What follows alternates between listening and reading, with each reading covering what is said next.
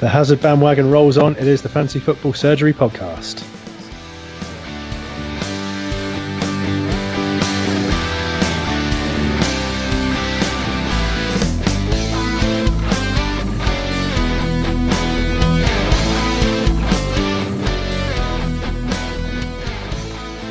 Welcoming you all back to episode 103 of the Fantasy Football Surgery podcast. It's been a big weekend of FPL. and We're coming to you on the 18th of September 2018. Welcome back, the Iceman. Thank you, Billy. And you have turned into Barry White straight away. It works off well with that microphone you've got of yours. Oh, yeah. Is that fixed? Yep, all, all good now. Excellent news. Bit of Barry at the start of the pod. I Love a bit of Barry. And I believe that your prep for this pod has been heavily influenced by a delightful spa break this weekend. Oh, I've been on a delightful spa weekend. Yes, I haven't managed to watch any football, but I did watch the Arsenal game, and I've tried to look up as many stats and things on over Twitter. And but I've, I've prepped as much as I can, but very little. Excellent. Okay, well we've got um, we've got another great guest with us today. Some of you will know him already, but we've got Roscoe from FF twenty four seven, graphic designer by trade, has played fantasy football in varying formats for the best part of twenty five years.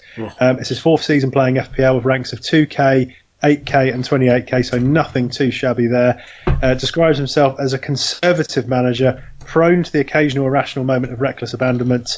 Um, sounds like a perfect guest for everything we've got to discuss. Welcome, Roscoe. Thanks very much for having me, guys. Brilliant to have you on board, Roscoe. So I've already said a bit about your history in uh, in FPL. What keeps you playing, given you've been part of it for 25 years? Uh, I mean, if, when I say 25 years, there was probably moments where, like a few year periods where I didn't play, but Yeah. um, obviously I've always followed football. I've had a season ticket for um, Newcastle for going on 26, 27 years. I was probably at the point where I might have started to maybe consider not playing fantasy in some format, but at that point I discovered FPL and it's kind of taken over my life, which is probably what a lot of people say who uh, who come on the show. Yeah, that's uh, that is the case for many of our guests. It's just become all-consuming. I know the Iceman can relate to that. Yes, most certainly. Did you watch the game at the weekend, uh, Roscoe? You go watch that, did you? The Arsenal Newcastle game? Yeah, yeah, I, I, was there. Yeah, was, yeah. Um, enjoyed we don't need to talk. We don't need to talk about that. No. Good game, wasn't it? There's there's so many there's so many questions I want to ask you about New, Newcastle Strike Force, so I'm going to save it until we get into the fixtures, Ross. So yeah, I'll, I'll be interested in your Go opinion. easy. Go easy. okay, well, um, chaps, let's just. Uh, I'm just going to run over the FPL headlines of the week, and this will very much be part of what we talk about today. So the uh, the Chelsea bandwagon rolls on, still top of the league and flying high. We'll, we'll cover them. Lukaku on a hot streak? Question mark. Is is he someone that we need to start investing in now? Um, is Ryan Fraser the real deal? Who do you need to ditch for Hazard? Mane or Salah is the question. And uh, just finally, is David Silva the real Man City must-have now? Yes, he is. I love the guy. Right, well, that's that one covered. So that's four we've got left. No, we'll get into that when we discuss the City game, but yeah, some interesting ones there, chaps. Let's just see how you got on your uh, in your in your mini mini weeks, game weeks. How did you get on your game weeks, Iceman? How did you do? I did pretty well considering I didn't have Hazard, to be honest. I mean, I brought in David Silva, as I mentioned, for Mane, and uh, obviously that worked out. He scored me a nice 11. Captain Nice. Actually got some points off the bench from Gray, which was pretty lucky. King, I saw that. King got me 11. Doubled up on the old Crystal Palace defence there, Wan-Bissaka and Van Aanholt. I actually started Wan-Bissaka, so I was quite happy with that. And Patricio, Patricio uh, clean sheet. So 74 I finished on. Great uh, score. Overall rank of 118k at the moment, so doing all right now. Flying along, and uh, and Roscoe, how'd you get on this week? Um, not not as well, not as well as that. Um, first red arrow of the season, unfortunately, I ended up on 53, which isn't so bad. It, it felt a lot worse on Saturday, but it, it kind of picked up a little bit after that. Um, Captain Aguero, so that was okay. Had a clean sweep of two points across the midfield, so that was pretty grim. Um, I was one of many people who had Mendy with Wan Bissaka as first sub, so that was a, a nice um, nine points from off the bench. And then Danny Ings last night was um, was very fortunate to, to get me another seven points. So yeah, 53 points. Um, I dropped from about 106k down to 175. So not the best, but could have been worse, I think. Yeah, I mean you've got above the average for the week, and that's always going to lift you a little bit, especially at this age of the season where everyone's kind of chopping and changing. Yeah, exactly. I think as long as I kind of get above the average, I can't be too disheartened. Absolutely. Well, yeah. At least it's um, yeah. You haven't lost there too much momentum there in terms of the rest of the pack. In terms of my game week, I'm kind of sandwiched between you two, so I ended up with 65. I uh, I wildcarded last week. I had a few injuries and decided it was time. So Hazard was my big scorer on 20. Didn't have the bottle to captain him, unfortunately, but there we go. Couple of little uh, clean sheet bonuses from Wolves players in Patricio and Bennett, and that, that little uh, that little seven point extra from Ings on the Monday night, which I wasn't expecting. Very happy with that. Wan-Bissaka is sat on my bench, harbouring nine glorious points. So uh, really, really happy to not have him. But I've got Robertson and Alonso as my other two defenders, and of course Mendy didn't play. So we'll talk about how do we solve that issue as we go along. So let's have a look at our mini league and how we're getting on at the moment. So our top ten, we've got Mo Salah, Mo Mane, Jeff Fletcher in tenth, John Ulcher in ninth with Orderes for Sarah. I've said that wrong, haven't I? Daniel Griffin in eighth place. More of the same. Lovely stuff on that one. Uh, Damon Harmon, the Harmonators. Nice and easy. Uh, sixth place, we've got Jack Moore with Mumbo Jumbo. Fifth place, Rahul Mistry with Moaning Skirtle. Antonio Chioffi, Sons of Amity in fourth. I like that. FC Smoth, James Smith in third, reminds me of Woodsy. Mm-hmm. Me, myself, and Ive, Johnny Branson, uh, Brosnan, sorry, into second. And first place, I believe, was he there last week? Being Arnautovic, Andrew McKinnon is still up there. He was the only one in the top 10 to score 100 points or more. He also benched Fraser as well. Wow. he's 40, yeah. he's 42nd overall, so if I'd love to know what made him pick I'd really be interested to see what made him pick Neves over Fraser there. Actually, that's quite an interesting one. But oh, well, Fraser was injured. Yeah, Fraser was injured pre. Uh, well, it was reported he had a hamstring problem, so that's probably why. And then turned up and had the return of his life. Yeah. Fantastic. Cheers, Ryan. Cheers, mate. Right, okay, Iceman. So all uh, all sparse stuff and uh, headlines aside, should we get into some fixtures? Yeah, why not? Well, because that's the podcast, isn't it? Yeah, yeah, let's do it. Let's start then, chaps. Fulham versus Watford. Fulham slipping up at the weekend. Watford coming a cropper against United, although not by too much. Roscoe, let's come to you on this fixture first. What players do you like in this one, if at all? Um, I think it's hard to ignore Alexander Mitrovic, which is it's a strange one for me because I kind of avoided him at the start of the season as a Newcastle fan. I'd kind of yeah. seen what he can do before, and there was a lot of chatter about how he'd be a great asset. And I just thought, nah, I know better than you guys, and it turns out I don't. Uh, and so now I'm kind of looking jealously at all the teams with him in. Um, I've got Wilson in the, in the spot, which would probably become Mitrovic if if I had a spare transfer. Yeah, I, I think he's got to be the key pick. And the other one who I was looking at was uh, Schürrle.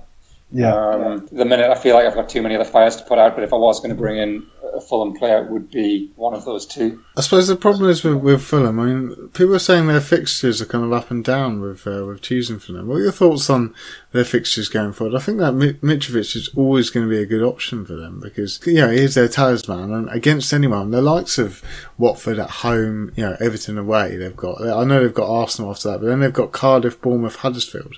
So right now might be a good time to actually bring him in. I reckon. Yeah, I, th- I, don't think there'd be a bad time to bring him in. To be honest, I think from watching how he plays with Fulham, it's very different how he played when he played for Newcastle. I think a lot of fans in Newcastle wondered why he was moved on, but I think reading between the lines from the comments that he's made since since he did move was that Benitez didn't really want to play towards a style that suited his gameplay, and I think that was detrimental to to how he did perform for us. And seeing how he plays for Fulham, where everything's kind of geared up towards him, which it should be with a player like that. I think they're sort of reaping the, the rewards of that, and I think he could score in any game. I mean, obviously he scored four goals already this season. I don't think many people expected him to get much at Man City, um, but if he had, it wouldn't have it wouldn't have been a huge, huge surprise. But um, yeah, I think he could he could easily grab a few goals in, in the upcoming fixtures, especially um, the Everton game I'm looking at, and obviously he's got Cardiff in a, in a few games' time too. So yeah, I think if you're on a wild card, I, I certainly wouldn't advise against it. Like I say, I'm looking on with jealous eyes with with Callum Wilson, thinking should I be making that move? Should I just stick with what I've got? So yeah, it's a tricky one. Yeah, it's a, especially think um, Everton haven't quite sorted out defensively yet. Arsenal notoriously not great against bullying strikers. Plus that great run of fixtures up, what the Iceman's just quoted there. So uh, 6.8 million, it's kind of a toss up between him and Zaha and the Bournemouth strikers at the moment. You could say Gray as well, couldn't you? But there's kind of that little pool of strikers in that 6.5 to 7 million range.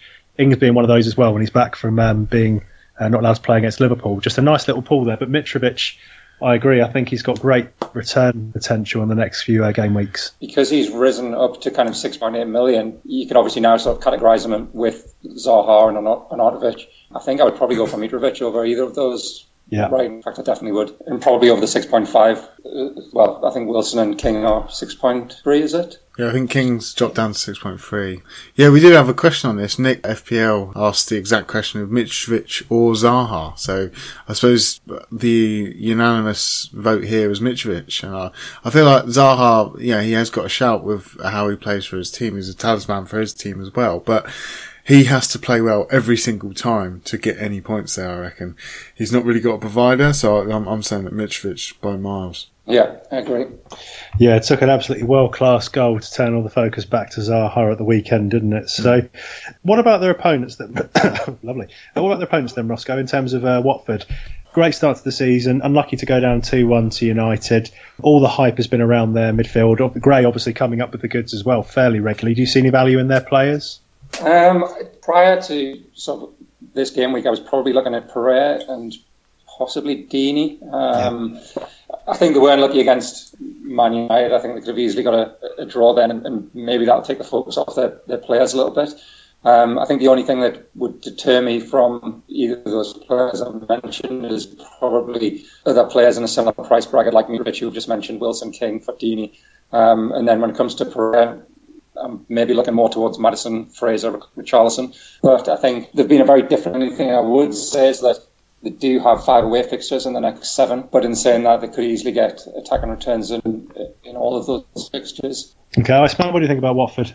Yeah, I mean, like, everyone was shouting Pereira before, and I still think he was a good shout. I mean, City had, what, I think 28 shots against them. I suppose you can't really compare any team when they're playing against City. But yeah, I reckon Pereira, he's, uh, he's well up there with uh, penalty area touches at the moment. 26 penalty area touches so far this season.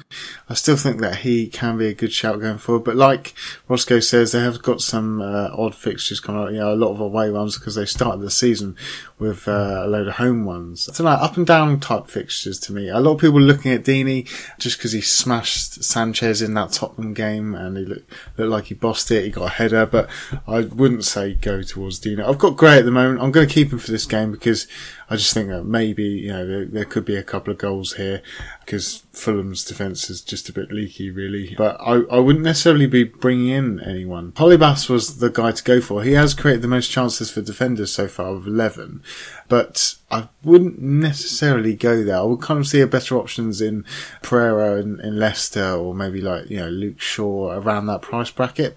Yeah, I'm, I'm not really looking at Watford at the moment. I don't think they've got any consistent scorers there. I mean, like, it could be spread up, up top and mm. uh, Pereira's hit and miss every other game, really. I'm going to put Flash in pass here. yeah. Okay, well, let's move it on to uh, Burnley versus uh, versus Bournemouth here. Now, Burnley, I said it last week, but still not really looking depend on last season going down 1 0 against Wolves. I do actually worry for them a little bit because if their if their defence isn't sturdy on a firepower moving forward, playing against a Bournemouth side that have the one of the inform midfielders in the league in Fraser at the weekend absolute dynamite, and also a Joshua King who's uh, scored another goal and an assist at the weekend. So, Iceman, what are your thoughts on Bournemouth? Yeah, I mean, we, we've always known it. They've always been a very attacking team, and Fraser's coming to his own this season. We said it a few times at the start of the season after his first one or two games, where he even said that he wants to score more. He seems to be doing that. He is literally on fire. It was really unfortunate for the wildcarders that Fraser got a knock and uh, kind of veered him away from him, but I think that he is you know the best value option in midfield at the moment. I mean, like even in that game, there were what three three nil up, four nil up, and they've always got a goal they're going to concede at some point. So you can just never really rely on their defenders. We did look at Rico uh, last week at four point five because he's on corners and free kicks, but uh, you just want to kind of see a few more few more games from him. And the big question here is actually the Wilson and King conundrum. And a lot of people are sticking with King just because on penalties. He is playing in that front three for Bournemouth, but I still think that Wilson's going to be the option. He's had the, the stats behind him and he's had the goals before.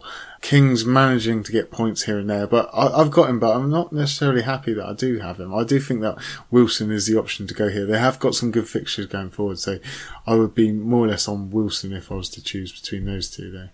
Interesting. Okay. Roscoe, what about you? What are your thoughts on Bournemouth players? Um, well, I'm, I'm pro Wilson, but I have Wilson, so I might be a little bit biased. But it, I did actually start the season with King, um, and I, I wildcarded in game week three, I think it was, and I made the switch to Wilson. And I think King's outscored Wilson in pretty much every game since then, which was a bit of a sickener. But I've actually had a quick look at the stats, and obviously King's on penalties, so that's a, bit of a bonus when you've got players like Fraser um, running through. You know, they're always going to invite a tackle, so that's always going to go in his favour. But if you look at the stats, Wilson's got 16 goal attempts to King's nine, um, and all 16 of those were within the box. So I tend to agree that Wilson is probably, if he can stay fit and healthy, is probably the better the better bet long term. But as I say, I'm slightly biased because I've got him, so it might be a little bit of uh, wishful thinking. And then obviously everybody's going to be talking about Fraser um, this week. Um, I don't have him, but um, I wish I did. Yeah, I, I like Fraser. I, rem- I, remember watching him last season, when he did play, I thought he looked pretty handy, but he didn't play a lot of minutes last season. He's obviously played 90 minutes of every match this season, so if he can get over those injury problems that he's had before, then you know maybe he could be a very good pick over the course of the season. Um, it's always kind of difficult to remain impartial when a player scored, scored, so well in the previous game week, and obviously everybody's going to be jumping onto him and trying to get them in the team. So yeah, I, I am. I am thinking of bringing Fraser this week, um, not just because of the performance last week, but also because of the price. I think at yeah. 5.6 or 5.7 million, I think um, I think he's risen to I think you, I don't think you're going to get better value than that across that price range. And I think the, the, things that that money will allow you to do elsewhere. So for me, obviously after Hazard's performance, I'm, I'm kind of looking at him dropping one of my players, probably Theo Walcott, who I hope to never ever have in my FPL team ever again. um, by turning him into Fraser, I can kind of turn money into to Hazard. So that's where I'm kind of looking at the moment. So yeah, and I, and I, wouldn't expect I won't expect 18 points again this season. But I think at 5.7 million, you can afford to, you know, expect him to pick up three, four points every every few game weeks. I think that's a good return for, for the price that you pay for him. Yeah, yeah. definitely. I, I, think that a lot of people are looking at the double up on Bournemouth, whether that's the, the viable option to go for with, with Wilson and Fraser, like the one that you're kind of going for there. I mean, there there is an argument of wouldn't double up on a non-top six team just because they could go out of form and then just two of them in your team, you're just like, oh great, I've got two useless attackers in my team. So what, what are your thoughts on that? On, on the, the double up. Do you think Bournemouth are good enough to keep up the consistency? Uh, I'll be to- I'll be totally honest. The only reason Fraser's not on my team is because of that that very worry. So a few weeks back, I looked and, and I thought I'd quite like to bring Fraser in, but I just thought there's no way I'm doubling up on, on Bournemouth, so I'll just stick with Wilson. But I think long term, I might end up turning Wilson into Mitrovic. So yeah, as I said, I think Fraser would be an easy route for me to to turn money into to Hazard. So that's kind of where I'm looking at the moment. Um, and then with one eye with possibly bringing Mitrovic in for, for Wilson. But I don't know. I, I look at Bournemouth's fixtures and they've been good for a while, and, and, they've still got great fixtures all the way up to game week 11. So I think I'm probably gonna I'm probably gonna hold. As was said in my bio, I, I, tend to be quite a conservative manager. I do have these moments where I just make strange decisions, and I think if I did off Wilson when they've got these fixtures, that would probably go down as a as a bad decision. So I'm probably going to stick, and I'm, I'm, I'm probably going to double up. Yeah, and against Burnley might actually be the one of the best games to start doing it because Wolves had 30 shots against them. That's that was the highest this week. A Hart saying last week that they're a bit tired. They haven't got any Europa League anymore, so maybe they do need a few more games to get going in in terms of actually keeping clean sheets and scoring points on the board because they're now bottom of the league. Yeah, maybe now might be the best time, but you kind of got to be ready because Dyche's teams have always been very organised, so maybe they're going to get it together at some point. Yeah, well, some interesting points on um, on both clubs there. Let's uh, should we move forward to Cardiff City, unless either of you have anything else to say on that. Yeah, no, one, no one from Burnley is at the moment is the key point here. Excellent. Uh, so let's move on to Cardiff versus City then. big question mark is this going to be a runaway for City, or do Cardiff have some defensive Warnock resilience here, Roscoe? I think no. I, I don't think I've seen anything from Cardiff that suggests that they're going to be able to keep Man City at bay. Unsurprisingly, I'm not looking at any of the Cardiff players to bring in into my side. Yeah, I don't, I don't think it's a case of sort of will Man City score against them. It's a case of how many will they score. Yeah, I think it could be a it could be a bloodbath. You you raised the point of David Silva. What are your thoughts on him? Um, I mean, I, I think he's a great player. I think in seasons past, well, probably more so last season, it was when was he going to play and if he if he played in sort of Pep's rotation and things like that. But but when he does play, he always performs. And I think this season, obviously with the injury to um, KDB, Mahrez hasn't really settled. There's been question marks over whether um, Sané is going to get game time. And then obviously comparing Silva to Sterling's price. So I think Sterling and Silva are both really good options, but the difference is obviously two and a half million. To get Sterling into your team, you're going to have to downgrade elsewhere, whereas David Silva, I think you can fit him in quite relatively easy. Um, and as he showed at the weekend, you know, he can easily grab 10 points plus in any game week. Yeah, I think I'd like to work Silva in my team. If I had a wild card, I was on a wild card now, then then he would definitely be one of the guys who I'd be wanting to get into to my midfield, especially after I've had four two pointers this weekend. So yeah, thumbs up yeah, to Silva. He's also scooped five bonus points in the four games that he's played this season. So he, when he does play and he does notch, he, I think because of his ability and what he creates, he's a bit of a magnet for those as well. Yeah, and I think I mean, I pulled up some some stats. I was I was trying to think of a player who was kind of a good equivalent of Silva in the role that he plays, um, and actually came up I came up with Mesut Ozil. So you guys are obviously familiar with him. Um, and just looking at some of the stats, so touches from Silva 333 to Ozil's 186. Penalty area touches 35 to Ozil's 10. This is in the same number of matches as well. Minutes per goal, so he's obviously 165 to Ozil's 332. So you know he's he's surpassing them, like way way surpassing them. So when you look at stats like that and you think the, the, they're both a similar price, they both play a similar role for the teams, yeah, I think he's a no-brainer really. And the only problem for me is that I've currently got three City players, so I've got the um, the double up at the back with, with Ederson and Mendy, um, and I've already started. To be honest, I've, as we all do, we all like to have a bit of a, um, play around with, with, with different teams we could have, and I've already started considering downgrading Ederson or possibly Mendy if he's out injured for a long period of time, so I can fit Silva in there. It was said that Mendy was meant to be in training. I know that Aguero did take part in full training today, but I don't think uh, Men- Mendy did. He wasn't with the group, apparently.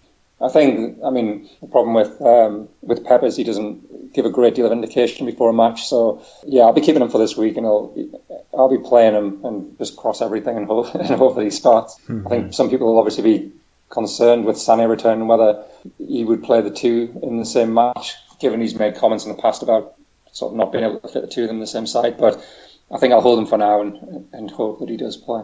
Okay, Iceman, what are your thoughts on Man City? Um, yeah, obviously it's the players which we normally shout, but I think that Sterling is definitely their best player at the moment. I, I took a look at his stats. Uh, Adam Hopcroft on their Twitter, I saw that he, he calculated that Sterling had in his last two games, two goals, eight shots, seven shots in the box, two big chances, while five chances created. So, yeah, he's outperforming Aguero for shots in the box at the moment. It just shows that at his price mark of 11 mil, might be worth it. I mean, like a lot of people are looking at this Salah issue, whether he is an issue or not. He doesn't seem to be on the boil at the moment, Salah, including tonight's Champions League game. I've heard rumours that he's not been doing very well in that either. So maybe Sterling could be one of those good options to go down to. I mean, like they have got Cardiff in this game now away, and then they've got Brighton and Burnley. So still some tasty fixtures to bring in some uh, Man City players there.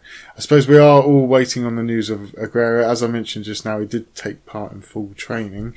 I suppose we can find out tomorrow whether or not he's in yeah. the squad. I suppose it'll, it'll make it easier if we if we see him either in the squad or you know actually starting. Then that kind of helps us decide whether or not we're going to hang on to him. Okay. Um, what about Cardiff players then, Iceman? Whilst I'm with you, any that you want to add? Uh, just a quick one, really. I mean, Danny Ward, he scored against Arsenal. He's 4.5. He, he's a midfielder. He wears the number nine, so you assume he's going to start up front continuously. I know that Warnock, the Penguin, actually mentioned that Ward was going to start playing up front for them. So he might be a cheeky option at 4.5 where he never really gets into your team. You just kind of hope that whenever he does score, maybe at some point you do have a, a bench player like Mendy or a City player that he does actually come on and, and, get you some points. So he might be a good option for them. Um, and I still think that Morrison is going to score soon. I reckon Morrison's going to score in this game. wow. well, not put summer. all they've got is set pieces, really, and they're going to get one at one point, and Morrison is lethal in the air. I reckon this is the game it happens. Okay, well, let's. Uh, we've got Palace versus Newcastle. Palace providing some interesting options defensively, and of course, Big Wilf up front. What a weekend!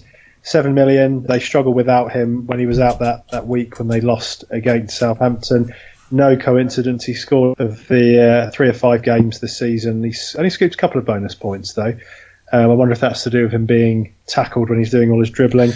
Uh, I really like the look of Zaha at the moment. I know we talked about Mitrovic, and whilst I'd probably anchor towards him, I don't think it's worth taking Zaha out for any players in the same price. Man, did you want to come in on this? Uh, yeah, I mean, I, I, agree with you with Zaha. I do think he's he's their main man, but I wouldn't necessarily bring him in. I've always had doubts about him over the years, and he looks like he's getting a bit kind of pissed off with how he's being treated on the on the pitch. He came at the end of the game just kind of complaining how is it going to take a broken leg for me to, for them to get sent off, and uh, he's retaliating during the game and he's getting yellow cards due to it. So that's why he's kind of losing out on the bonus points. But I do think that yeah he's going to score points here or there for Crystal Palace. They've still got some good fixtures coming up, so I would definitely yeah, not remove Newcastle, him. Bournemouth, Wolves, Everton. Yeah, so so pretty good. It's just I suppose with Crystal Palace, PVA is the guy which I'm really disappointed with at the moment. But I have looked at his stats and he has had uh, six attempts on goal, 13 penalty area touches for the season. It's just been so disappointing. Like another another game where Sakho scores another extra two bonus points. He's just the, the bonus magnet for them. So if you're going a um, Crystal Palace defender, it's definitely Wan-Bissaka and Sakho if you wanted to to double up. At the moment, I'm I'm looking to remove PVA, but I may as well keep him for these fixtures. So Roscoe, any uh, anyone you want to add to that from Palace? Um, I've got Wan Bissaka, um, so I've got him from the start. He saved my pick a little bit with nine points off the bench this week. I do think they look pretty good defensively. So yeah, hold if you had any of the players, I'd probably hold. And then with regards to Zaha, I'm kind of the same as Iceman. I've always had sort of, I don't know, just a niggling feeling about him.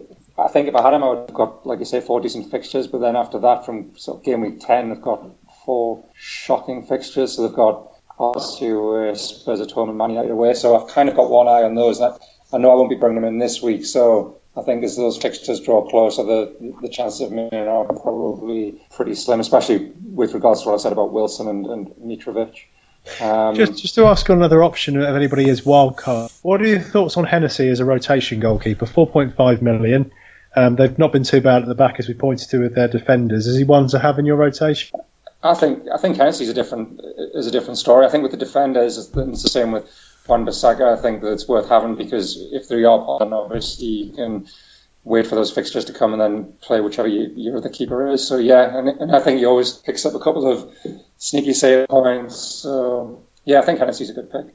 Yeah, I, I do yeah. agree with the defensive options there. I mean, I'm definitely hanging on to Van Aanholt at the moment until these fixtures kind of get worse. Like you say, game week, uh, which game week is it? Game week 10, it looks like. Is, game week uh, 10, yeah. Yeah, against Arsenal. So that's when it really hits hard. So I'm going to hang on to him until then. But it's because of Tomkins coming back in. I mean, like, he went out for a couple of games and they looked, uh, they lost their two clean sheets and they obviously uh, lost both games. That was when uh, Zaha was out as well, I believe. So uh, Tomkins is now back. Zaha's now back. And like you say, looking better defensively. So, yeah, I, I do see their defence investable for the next four, but only for the next four. Okay, um, Roscoe, do you want to talk to us about their opponents, Newcastle? So you've you're playing Palace, then it's Leicester and United. Um, thanks to your goalkeeper letting Ozil's shot trickle into the goal weekend, he's now going to get another four-year deal. very much. Um, um, what's going on with the Geordies? Which of their players specifically do you think are good shouts? I mean, as a general rule, um, I normally, unless a player starts to really perform, I do try to avoid Newcastle players who haven't been years and haven't really had great fantasy assets. And I think that, you know, I get to watch these guys week in, week out. So I see all the good they do, but I, I kind of try to, to stay away from them. I, I was on Kennedy at the end of last season, and I was hopeful that he would pick up where he left off last season. But the thing we were dealt with at the start of the season have been pretty grim. Obviously, we've lost four out of five, but because we've we've lost sort of four matches to one, so it could be a lot worse. You know, I know a lot of people thought that when we went to um, play Manchester City that we would get absolutely annihilated, and we didn't. Um, so I think there is hope there. I think Benitez obviously has the team very well organised, but we just don't have very good players. You know, I could. I could they're just not very good. they're just not. I mean, I could sit here and moan all, all and Mike Ashley and things, which I won't do because I'm sure that'll bore the listeners. But you know, we just we just don't invest in the right players. Um, we don't strengthen in of the um, I just think we're a bit rubbish, to be honest. You know, you could I hear people talking about you know Matt Ritchie and Lee, and, uh, and I think they're all right. They're all right players, but I don't think they're great fantasy assets. I, I don't think they're going to get you a ton of points. Maybe occasionally they'll assist here or there perhaps once the fixtures improve, the, the defence could be somewhere to look because I think there are a few decent options there. Um, Lascelles last season he was he was really good value at 4.5, but he started this season at five. I think he's dropped to 4.9 or 4.8 now. I think. But to look at once the fixtures improve. But yeah, we just need to kind of start trying to pick up some some points. Really, I mean, one point from five. But to be honest, when I seen the fixtures at the start of the season, I didn't expect much more than that. Yeah, I think that's a very honest uh, and open account from the heart of a Newcastle fan there. Uh, Iceman, can you offer any, any players from Newcastle, or do you agree with Ross? Yeah, I totally agree with Ross. I don't think they look very good against Arsenal. They only had the four shots on goal against us, and Arsenal's defence doesn't look too great, to be honest. But um, right. yeah, not really anyone investable for me at the moment.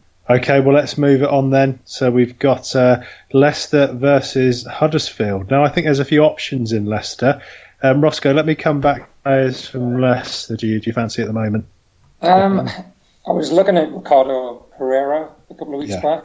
I don't know. I think that everything that makes him a good fantasy pick could also make him a bad fantasy pick from a clean sheets point of view. So plays very high up the pitch. He's very attacking, which is kind of why you would look at a player like that. But I think he was at fault for both of Ryan Fraser's goals so high up, and he's just leaving that defence a little bit open. And I think it's all very well and good looking looking at defenders for their attacking returns, but I think the in sheets are your bread and butter with defenders. So you know your players like Mendy, Alonso, Robertson, they're getting the great attacking players, but they're playing for teams who are going to pick up clean sheets. So you're going to get your sort of 10, 12 pointers from them.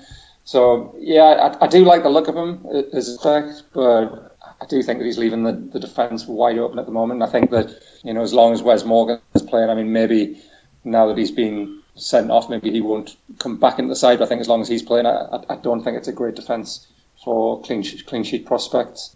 From an attacking point of view, um, I do like the look of James Maddison, but I think he might have been a little bit lucky with some of these the points that he's got.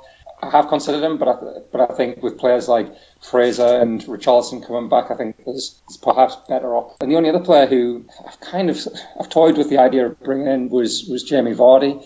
I, I don't think he's a player, so I don't think he's going to get you you know your hat tricks or or even a brace. But you know last season he showed he, he's good for a steady drip of points. So he still scored 20 goals last season. So as much as he doesn't have that explosive potential, I think that he, you know he could be a, a steady drip of points. Somebody I've considered, but at the moment I, I think that a lot of my money and the same with a lot of other managers is tied up across the midfield and in the defence. So like Aguero and then two cheaper forwards in Wilson and Ings. So there's not really the money there to to bring in somebody like Jamie Vardy. Possibly if Aguero was out injured, maybe I'd consider bringing Vardy in and using that money elsewhere. But I think as soon as Aguero was back, I would I would want to so possibly yep. Vardy yeah, that's about it for me. Yeah, I, think um, the Vardy shout is going to be a punt wherever you go with that. Just FYI listeners, we are having a few connection issues, so you are hearing Ross a little bit slower at times, which can actually gain for quite comical listening. Anyway, on the James Maddison thing, he has actually got some really good stats. He's actually first for shots shots on goal over the last two,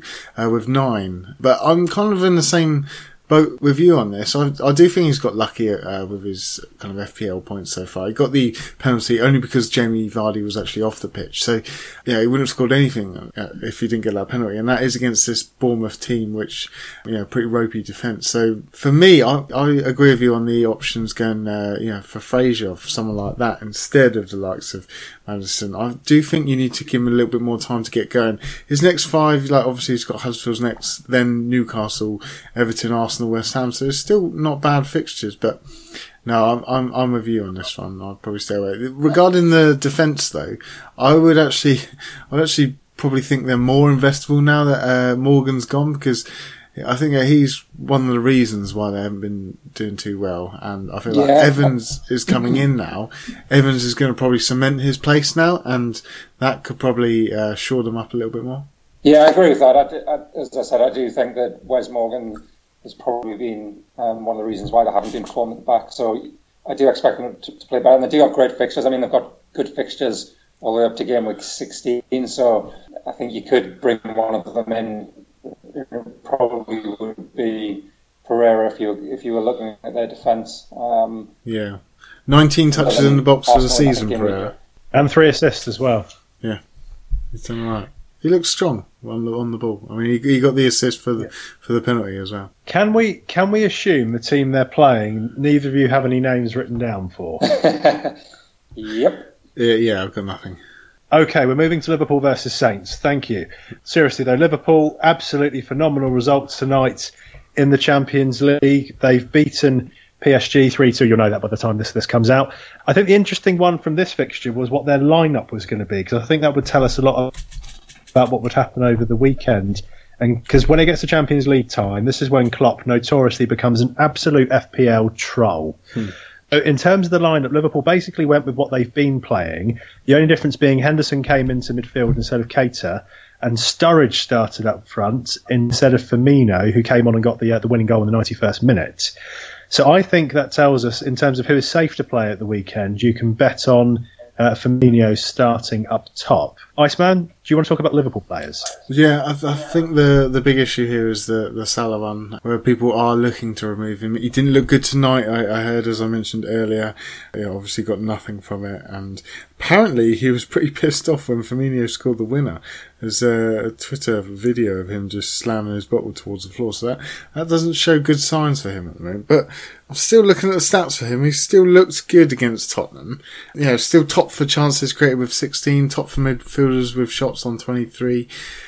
You know, he did it last season. Maybe he is going for a little bit of a drought. Maybe now might be the time to, to take him out. I said last week, I'm not going to take him out yet. I just think that he could be so explosive at any point and you're just going to be missing out on all those points. But a lot of people are moving him out and at the moment, if they've moved him out for the likes of, say, Sterling, then they're doing the right thing. So maybe, maybe that is an option. What are your thoughts on that, um, Roscoe? Um, for me, I, I, think I'll be keeping. I mean, obviously, there's a lot of people who've taken him out, and you look at the teams, the teams at the top of the leagues, um, like the overall league. Um, the ones that are doing well are the ones without um, the ones who have got the likes of Hazard in instead. Yeah, I, I, I, don't know. I think it's a fear thing. It, obviously, he is very highly owned still. He, he's lost a bit of ownership. I think he's dropped from around 51 to around 47% ownership, but he is still very highly owned. I think a lot of those people won't drop him. Um, so there's that worry that if you do, and then he obviously turns up and scores a hat trick or four goals, or, you know, something like that, then it's going to be have massive implications for you, for for your rank.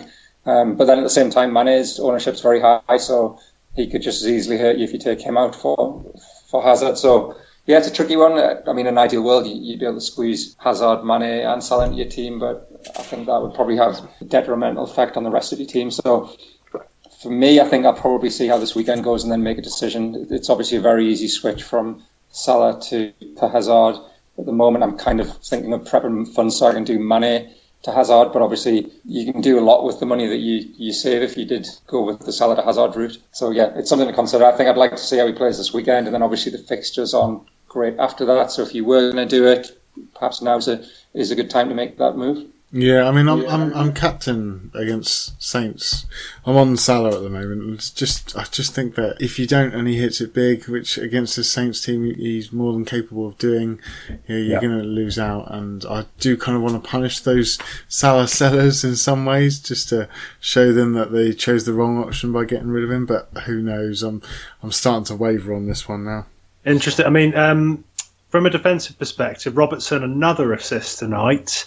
Are you, are you a fan of his, Roscoe? Yeah, he's, he's been in my team from uh, game week one, and I, I, I can't see any reason unless he was injured that I would that I would take him out. You know, you can kind of look at the other options in the team, um, Alexander Arnold and, and Gomez, who would save you a little bit of money, but I think you know Robertson can turn up in any match and score 11, 12 points, and I think I'd be um, really annoyed at myself if I, if I took him out and then did that. So I think he, he stays, and as I say, I've got Salah and Mane, so at the moment, I think Robertson stays, and then it's down to this match really the weekend to see how, in, in not necessarily how Salah scores, but how he plays. If he looks like he he isn't up for it, if he looks, you know, out of form, then maybe that'll be the decider. Because as Iceman said, you know, he's still got the stats to back up holding them um, with like 23 attempts on goal. I think I think he's still he's still making the shots, but yeah, if he looks like he's you know, in a bit of a huff about something, then maybe maybe that would change my opinion. Um, Yeah.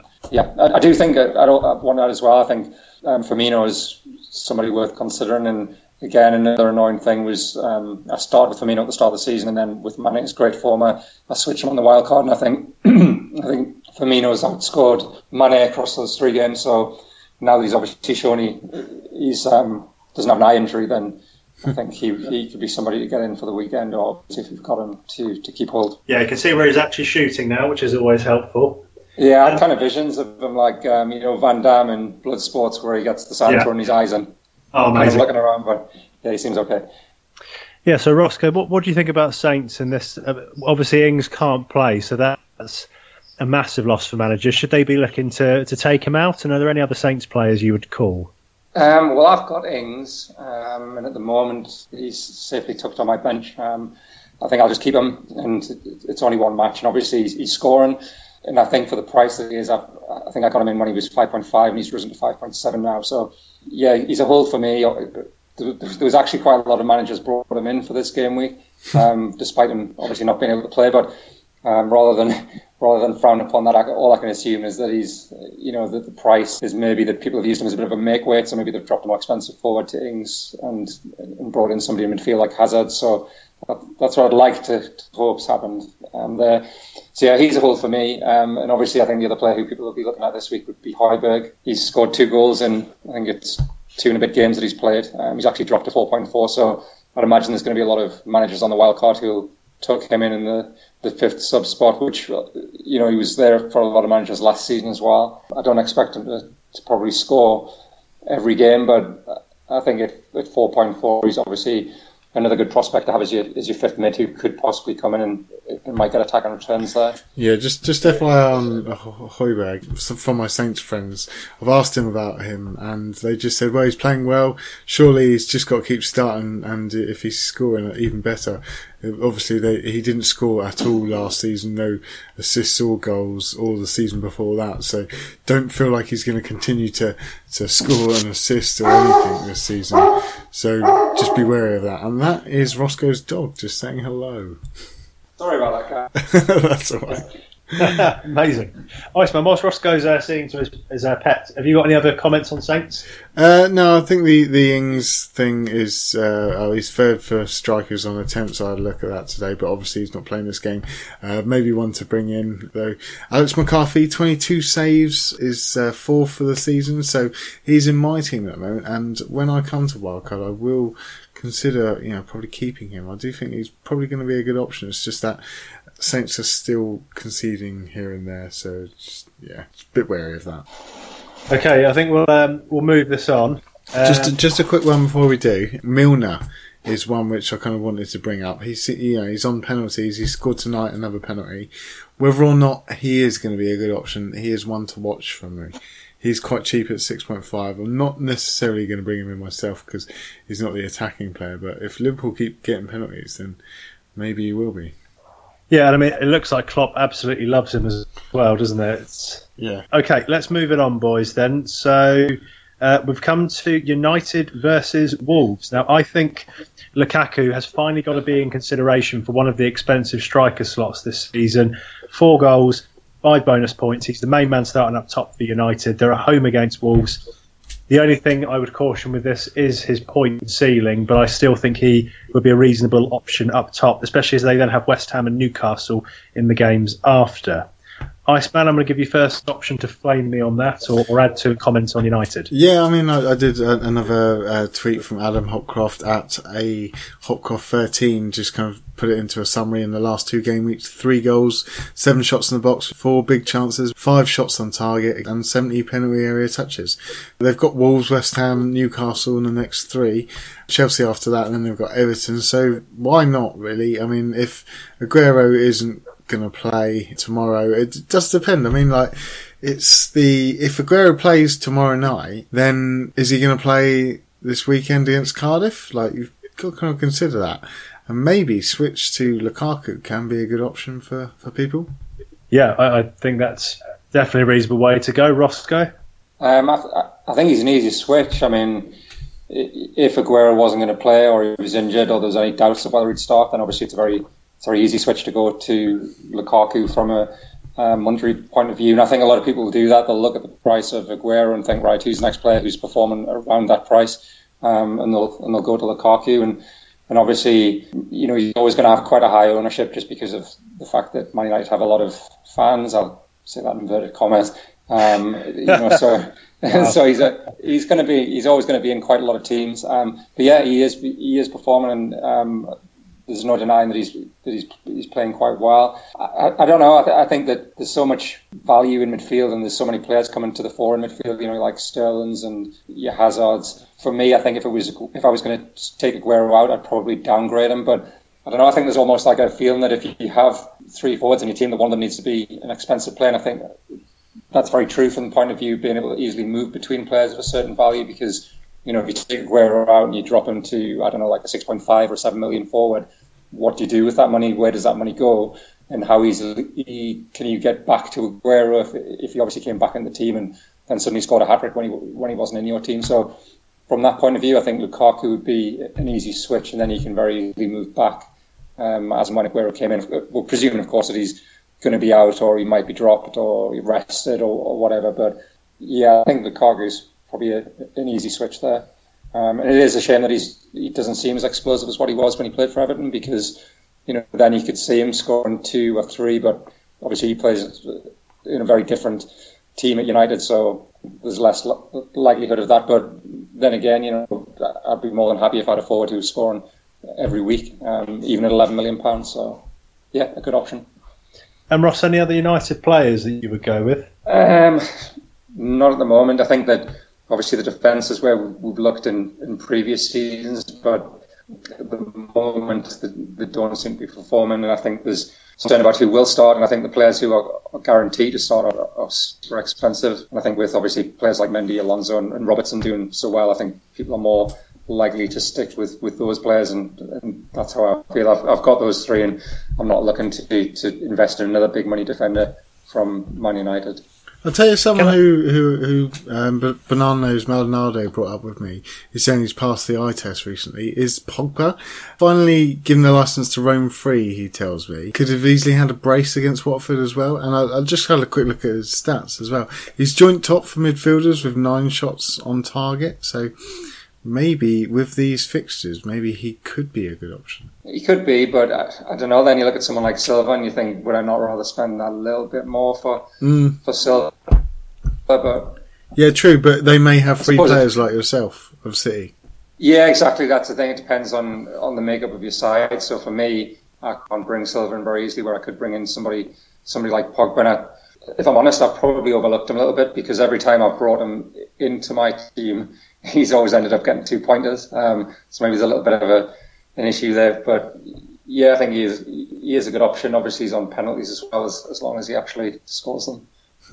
Now, Iceman, before you say anything else about uh, United players, I need to ask a serious question. So, Chris Smalling has gone the way of Rio with the dreadlocks and uh, is an absolute demon in front of goal. Does this make him an FPL option?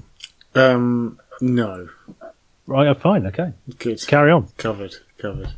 Excellent. Just, quick to talk about Wolves. Obviously, United are playing Wolves in this fixture alone, and they do look pretty decent. And I think the guy to have, which everyone was ranting on about, I saw a match today too. They did a bit of a re- review on uh, Doherty. He has got kind of like Alonso type stats: eight attempts, fifteen penalty area touches, which is four for defenders. So he is looking pretty good at the moment, and I am considering bringing him in for Peltier this week. I, I seriously, uh, I agree. He's, he's definitely passing the eye test. He's got all the stats. I don't know how much longer they can resist keeping Traore on the bench. He's just Love him, whenever he comes on. Absolutely love Traore. Maybe he's your your uh, Stanislas. I think he might be, you know.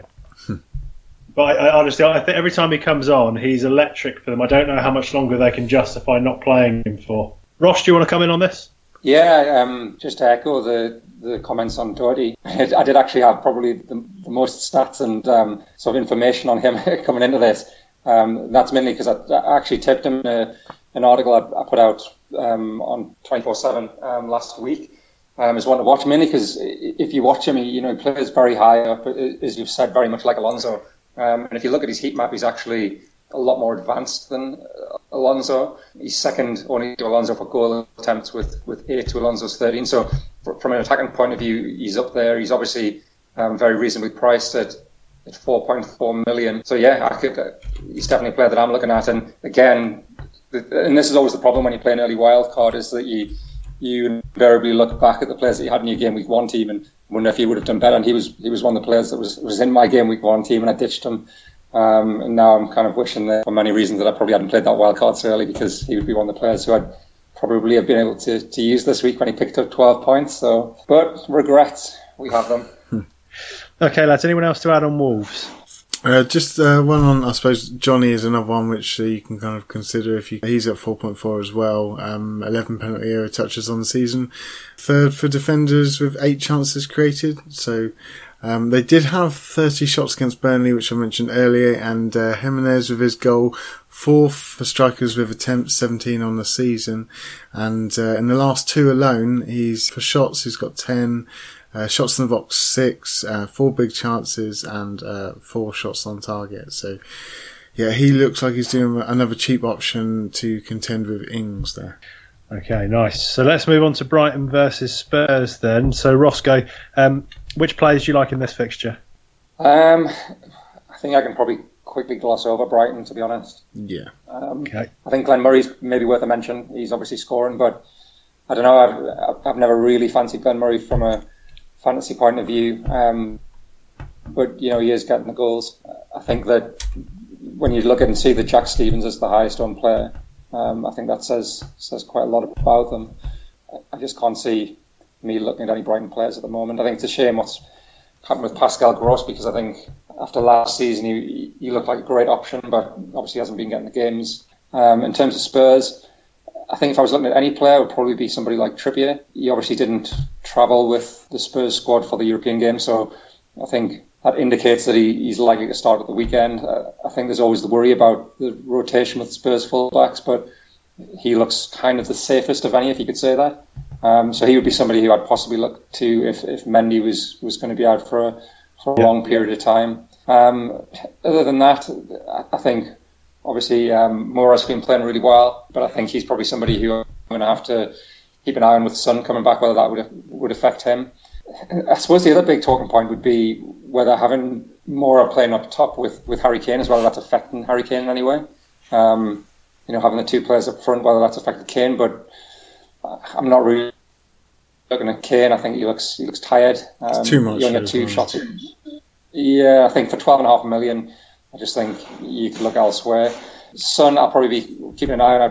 I- had him quite a lot last season. He's a player I really enjoy um, having in the team. Yeah, he looks re- really good, and he, he just seems like a super super fit guy. You know, I think everybody expected him to come back um, and, and be rested for a period of time, but obviously he's, he's coming on as a sub, and I, and I think he'll be starting soon. So I think he's he's somebody I'll definitely be keeping an eye on, and he'll just add to the um, myriad of options that we seem to be getting in midfield. So it'll be probably another another headache of how you can you can fit him in once he starts to, to perform because he, he can score big scores. I remember him scoring 80, I think it was 18 points from one game last season. And, um, that was a that was a joyous game week. So yeah, he's one I'll be keeping an eye on. Okay, Iceman, anything to add to Spurs? Uh, just, I mean, like, I'm not really looking at anyone from Spurs to be honest. I mean, like with Kane, we mentioned last week, not really warranting the price tag. They allowed 17 shots against them playing against Liverpool, so not even looking at them defensively. Even last week, we kind of said they are not looking solid defensively. So uh, even with Trippier playing that right back position, I wouldn't go there. There's going to be some rotation there, so no, I'm staying away from all of their players to be honest.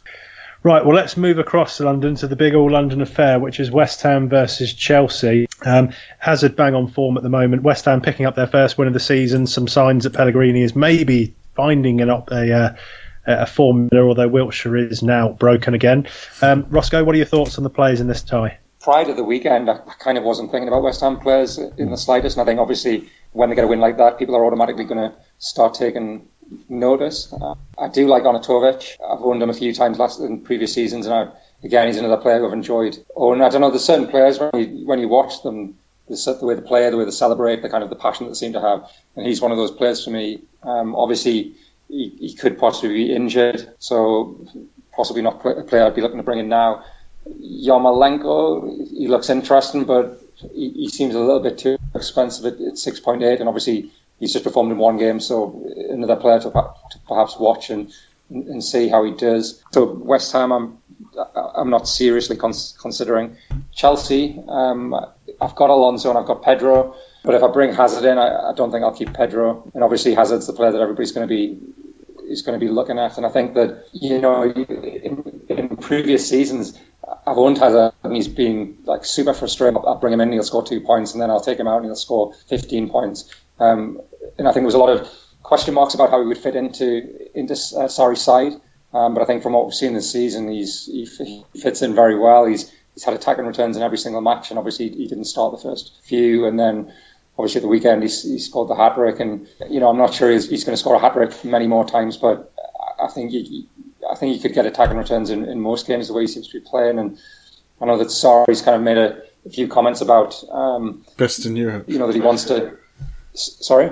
He said he was the best in Europe, he said. Yeah, the best in Europe. Um, he can score over 30 goals, which sounds great to me. i will have a bit of that. And it seems like Hazard seems like he's playing with a, a, bit more of a freer role, so he doesn't seem like he's kind of having to, to fulfill defensive duties. Um, and, and saying he's still being too defensive, he needs to get forward more. So I think with those kind of comments from the manager, then he's going to be more attacking. And you know, he looked great in the World Cup. He looks great now.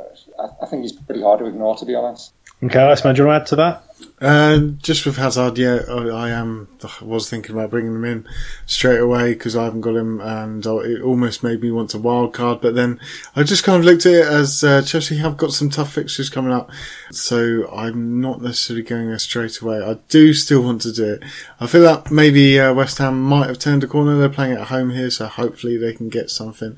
I'm going to hide behind the sofa for for this particular game because I feel like Hazard can still score big, like Roscoe was saying, he can looks like he can score in nearly any game. Obviously, he's on penalties as well, so he is definitely a great option to have. I'm not going there uh, yet. They do have Liverpool, Man United, and Southampton away in the next four, so not. Not for me yet. Maybe on my wild card, I do think that he is is the guy to have for Chelsea. Though. Uh, he's going to be my captain this week. Oh, spoiler there for our next section. But uh, yeah, I, I, firmly believe he is playing like dynamite and has done for a little while now. So, okay, so Iceman, um, in true style, I'm actually going to come to you against the grain this time for the Arsenal Everton game.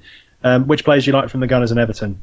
Well, people have been looking at Arsenal attack because of their fixtures coming up. They do have good fixtures, uh, but we've had 10 different players score goals for Arsenal this season. So it's very sp- spread. I mean, you would think that Aubameyang and Lacazette will start leading that at some point, but you kind of want to wait for that to kind of happen. At the moment, whenever we go forward, we always kind of look like we're going to score, but you just don't know where it's going to come for. I've got Ramsey at the moment. I'm a bit disappointed with him not getting any returns whatsoever, but he is getting the, in the box. He is playing that number 10, playing uh, 90 minutes. He's creating chances as well. He's having a few shots here and there, but just not really. I wouldn't say he's he's a great option to have either.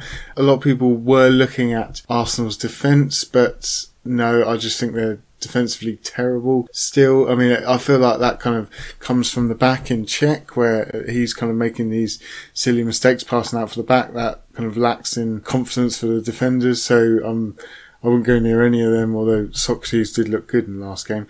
And uh, I did have a quick look. Bellerin's got 14 penalty area touches so far this season, which is quite high up on the defenders. So if you're hoping for attacking points for them, Bellerin's dropped to 5.4 now. But no, not really anyone from the Arsenal team for me. No, and uh, and Everton. If we're moving to Everton, uh, so no, you wouldn't really trust in them defensively at all because they're just not keeping clean sheets. Uh, Digne had seven chances created over the season, which is the same as Mendy at 4.8. I, I saw a tweet from uh, TC he said he put in two awesome crosses from open play yesterday.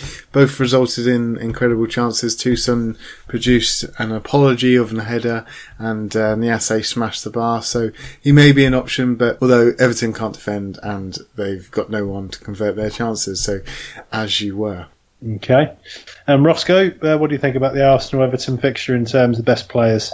Um, yeah, I'd have to echo everything uh, the Iceman said. A few game weeks ago, I was looking at them mainly due to the fixtures, but haven't really done enough to convince me that you know they can actually keep clean sheets. Um, so I'm probably just going to avoid that. Ditch Mkhitaryan at the weekend. Um, I just couldn't take the rotation, and I'm kind of not regretting that too much. And I had high hopes for um, Aubameyang and, and Lacazette, and they are picking up points. Um, obviously, they both got assist points, but yeah, for money, I'd, I'd, expect a little bit more. So for me, I'm, I'm probably going to stay away. Somebody like Ramsey, if he if he start performing, me. But, but again, he seems to be another player where every time I picked him up in the past, he just picks up two pointers, and when I, I get he doesn't. So yeah, for the moment, I'm worried. And then from the Everton point of view, I mean, they, they didn't look great at the weekend. They looked pretty bad, but obviously they had a, a pretty sort of piece. So maybe if they get a couple of defenders back, that can improve it. But I, don't think I'll be looking at the Everton defence at all. The uh, interest is, is Richarlison coming back. So will he automatically regain that form that he start that he showed at the start of the season? It, like he was playing a very attacking role, so it could be a case of backing the player rather than than backing the team. So I think I'll see how he performs at the weekend, and then we'll be a player who I consider bringing in because if I do end up bringing Hazard in, then I'm probably going to ditch um, Pedro, and he could be the sort of player uh, an easy switch. But uh, I'd like to see how he plays first of all. Okay, some great shouts from you lads there. I think that's uh, is getting on a bit in terms of time. I think that's going to bring us to the end of our game reviews this week. So it's time for the Iceman's piss. Thank you. I'll be right back. Let's go. We'll just go grab a drink and we'll come back in a few minutes. Cool. All right, cheers, guys.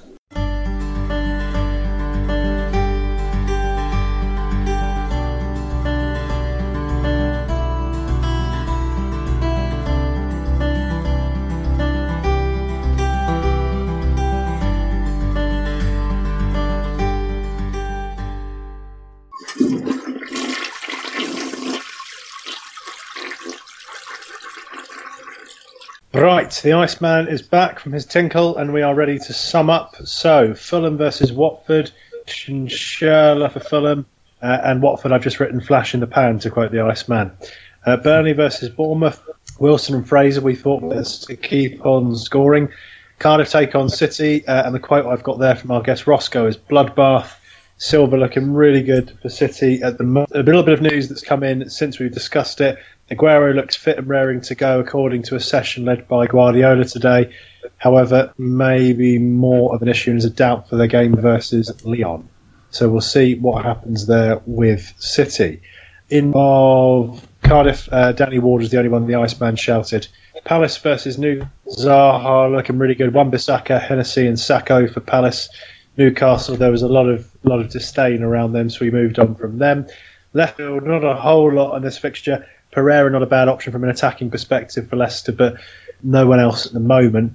Liverpool versus Saints. Obviously, Ings can't play, but no need to rush him out of your team. Firmino rested in the Champions League, so will likely start this one. And the advice is to keep Salah Uh, United versus Wolves. Lukaku looks to finally be on form as well as potentially Pogba as a dark horse for, for the Doherty and Jimenez. Uh, for Brighton versus Spurs, we discussed Trippier and Moura. Keep your eye on Son's return, but we're really turning our attention away from Kane. For West Ham and, and Chelsea, we talked about Eden Hazard and how well he is playing. He is the man at the moment. And of course, still looking good for West Ham. Arsenal versus Everton, the goals are very spread for Arsenal at the moment. Um, and Everton are looking pretty sporadic. So it's a bit of a with their players. A nice sum up, Bob. I just need you to say that each time, Iceman, just to, to round off the section. Yeah, we need these. We need these transfers. What was that? Sorry, carry on. So that was flowing, wasn't it? um, right, let's move on to transfers and captains by, by saying Hazard. Um, I think my transfer this week is probably going to be Mendy to another fullback because I've, I've, been wanting Pereira just for a while. So I think I'm actually going to go with Pereira for Mendy this week. Mm. Iceman? Um, I am on a number of transfers at the moment. I just don't know which one I want to do. It may just turn out I might just hold in the end. I could do Walcott to Fraser, or you know, depending if Mendy's out, then he might he could go down to maybe Doherty, or like you said, Pereira is another option, or I could go Peltier upwards. I'm kind of undecided. It does depend on press conferences whether Aguero plays or not. If he does play in the Champions League, I don't know whether that's going to make me want to take him out. I, am not sure at the moment. But my captain, again, is kind of the same thing. But it was on Salah, and I was 100% that it was going to be Salah this week. After today's game, it kind of makes me want to reconsider and, and look at some other options. But we'll we'll see what happens end of week. It does it does matter on press conferences though and how players are.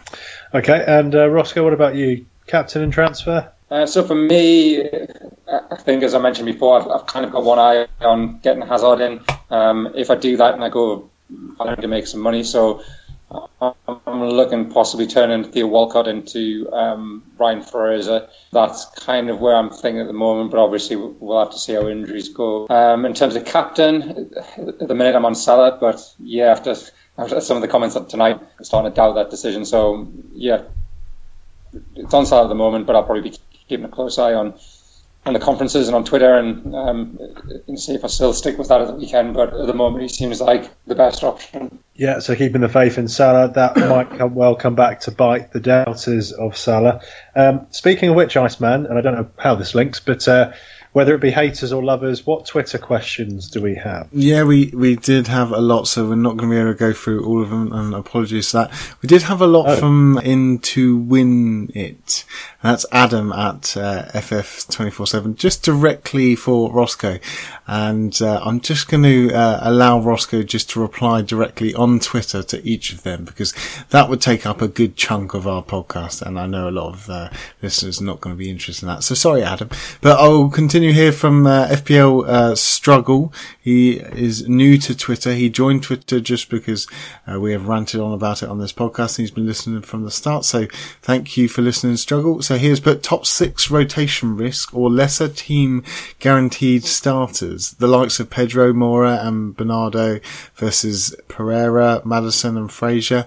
Best go for a mix or always go for the starters with no risk with no rotation risk. So thoughts on that, Ross? I think I think a healthy balance. So obviously having all players who are rotation risk, and you, if you don't have a bench, for example, then you're going to come a cropper.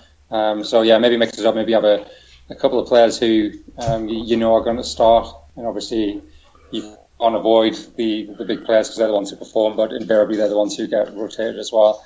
But obviously, I'm hoping everybody plans really well and have a perfect bench who can come in for those players. So yeah, plan your bench, set your bench, um, and hope for the best. Yeah, I think I more or less agree with that one. I mean, that's I, around that price bracket. I'll probably want to go for the more sure starters, though.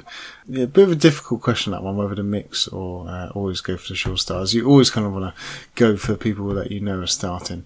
Um, right, so moving on to FPL Sexy is just put, is it time to piss off the fullbacks with the Champions League rotation set to stuff us up a little? or do we ride it out? Example, Robertson to VVD or Benjamin Mendy to his brother Otamendi? So, uh, thoughts on that, Ross? Um, the one thing I was thinking, and this is kind of relevant to this question, was you know when you have these sort of three high-priced defenders, so you Alonso, Robertson, Mendy, is that you end up kind of feeling like you have to play them every single week, even if the fixtures weren't that great. Um, and obviously, you know these players can get an attack and return every time. So perhaps with the you know the Champions League games coming up now and the risk of rotation, it's maybe a good time to, to drop one of them um, and then maybe have two or three cheaper defenders who you can rotate in for the fixtures. Um, I know for me, I, I, always feel obliged to kind of play the, the expensive players, and in season pass, that's that's often bitters where the, the, the, cheaper defenders have performed well in the in the good fixtures. Um, I think a player like Doherty this weekend is a good example of that. Where if, if I'd had him, I probably wouldn't have played him, and obviously then you've got a player like Robertson who um, is, is, playing a tricky game and doesn't get any attacking returns, so you end up with, with, with two points. So, yeah, it could be a good time to maybe keep two and, and pick up a couple of cheaper defenders to, to rotate. Yeah, I think I agree with that. Billy? Well, I think if one of them is Mendy, then you'll be looking to take him anyway if uh, news of his um, his injury is, is true and he isn't going to be playing. But yeah, I think drop one, uh, invest the money elsewhere at this stage. There's a lot to be gained from the midfield this season. Yeah, yeah, fully agree with that. Uh, moving on to uh, another question here from Darren Hammars. Just put, he's balls deep in his wild card, but he's going without Kane and Salah. So, how much of a risk is that to go without both of them? I mean, I don't think it's a massive risk going without Kane at the moment. We've obviously already discussed that. Salah could go either way. As I said earlier, a lot of the teams who don't have Salah and have the likes of Hazard are, are performing really well at the moment. So ever there was a time to go without Kane and Salah, then I think now would be it. Yeah, I think I totally agree. Kane definitely not that much of a risk, although they have got good fixtures, maybe he will come good. You need something to go on. You need form to go on. At the moment, both of them not quite in form. Um, I do think that Salah is quite high up there on the stats as well, so it can come good for him. Obviously, he's had a bit of a bad game tonight, and he did the game before where he missed uh, a sitter, but I still think that Salah is going to be a risk if you go without him, and uh, I do think the ownership is going to drop soon, though. Any further thoughts, Billy? Yeah, I, I think you can afford going out both of them at the moment, just with the other players scoring highly. Has a regular score, and Mane's doing really well. And there's just a whole range of strikers up front you could go for at the moment. So I don't think it's the most outrageous thing compared to the start of the season to have neither. Yeah. Okay, and we're going to go for one last one here from uh, Adam at uh, Adam Al Cock. FF247. I've just read his Twitter handle. Thanks for that, Adam. Uh, so he's put, if you were to go on a night out with 10 people you've never met before, say for example, some fellow FF247 writers, and you knew it had been a bit of a long bender, what would be the best policy? A, pace yourself. B, get hammered within two hours and fall asleep at dinner. So this is obviously referencing something towards you, Roscoe. You care to elaborate on that one? I mean, I think in those sort of situations, your best bet's to probably just get hammered and then fall asleep at dinner, and, and that would be the approach that I would usually take to such situations. Sounds like a good Obviously, time had by all. I can't speak from experience, but that would be the approach I would take. Yeah, nice, like that. Thoughts, Billy? I just wouldn't turn up, probably. Yeah, yeah, true. yeah, you, you got a good habit of not turning up on the night out, haven't you, Billy? Yeah. Very, very evasive. uh, yeah, that, that'll be it for Twitter this week. Sorry, guys, we didn't get to answer all your questions, but we have run very long. Iceman, I'm going to, um, in terms of the feedback box this week, I'm going to combine this with the Icemandia feature because I really think this this piece of feedback from the tipster is uh, is very apt. Right. Okay. Okay. Congratulations for reaching 5,000 Twitter followers. You're an awesome pod. Great fellas and always top draw guests, the same being today. Thank you for your contribution to FPL. All we want in return is a, a little thank you in Icemandic. Over to you, Iceman. um, I've got nothing. I literally got nothing. Put me on the spot there, and I literally can't even think of anything to say. So thanks for that, Brian. there, there we go. So tips there. There we go. That that in in Icemandic, uh, thank you is confused modesty. Um, thanks for the feedback again. I'm loving these little uh, private messages I'm getting to, to, read out each week. It's excellent. Hmm. Um, so, Iceman, uh, it's that time again for the podcast for Brett to do his thing. It's sexy thoughts. Sexy thoughts. I know it's not sexy, the Firmino Vertonghen eye fingering incident. What was sexy? the little men, Fraser, Hazard, and my Spanish bendy dick friend David Silva. I love it. You. He loves a Spanish dick. Absolute gold once again from Brett. Right. Um, shall I tell everybody how to get in contact with us? Yeah, yeah.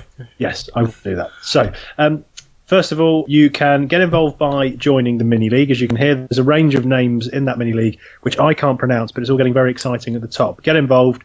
Uh, two two five hyphen three six nine. You can visit the website fantasyfootballsurgery.com, and you can also follow us on Facebook, SoundCloud, and Reddit. Tweet us at ff underscore surgery for a high percentage chance of your question being answered, unless we go over, in which case that may not happen. But we'll always endeavour to um, answer those questions. So we, we greatly appreciate the support we've been getting from patreon.com forward slash fantasy football surgery. Any sort of uh, donation or support you can give the pod on there is greatly received. We've got a great Slack channel um, and a great group uh, developing, so get involved with that. Um, subscribe to us on iTunes, give us a, a review uh, if you like us, and if you don't, uh, you can listen on, as we've said, SoundCloud as well. And finally, you can email us ffsurgerypodcast at yahoo.com, which feels a bit redundant given all the other channels you can use to get in contact. But some people just like an official email. Okay. So I want to thank Roscoe for joining us today. Thank you very much, sir. Thank you very much for having me, guys. Roscoe, if people want to follow up on this podcast by pestering you for more advice, what are your main media outlets? How can people follow your work? Um, I am on Twitter under um, Roscoe FPL at you googly. Um, I'm not sure if I can even spell that off the top of my head, but um, you'll usually find me on uh, FF247 where um, I'm a contributor, and you'll also find me on the boards there where hopefully uh, I help people and stuff. Excellent, good stuff. Been great having you on board, Iceman. Yeah, thanks. Uh, thanks for coming on, Roscoe. It's been great having you on, and uh, good luck in your game weeks, everyone. Thank you very much. Same to you guys. Iceman, a, uh, a, a just a word moving forward for the listeners for the coming week. Uh, there, there's never any words from me. Oh, I tried to catch you out that time. Would you recommend a spa? Ragdale Spa is, uh, you know, pretty good. Yeah, shout out to Ragdale Spa. So that's the Iceman's wisdom. If you're getting stressed in uh, the first five game weeks of the season, maybe have a little spa break and just take the foot off the gas a little bit. From us at the Fantasy Football Surgery podcast, speak to you next week up the pod.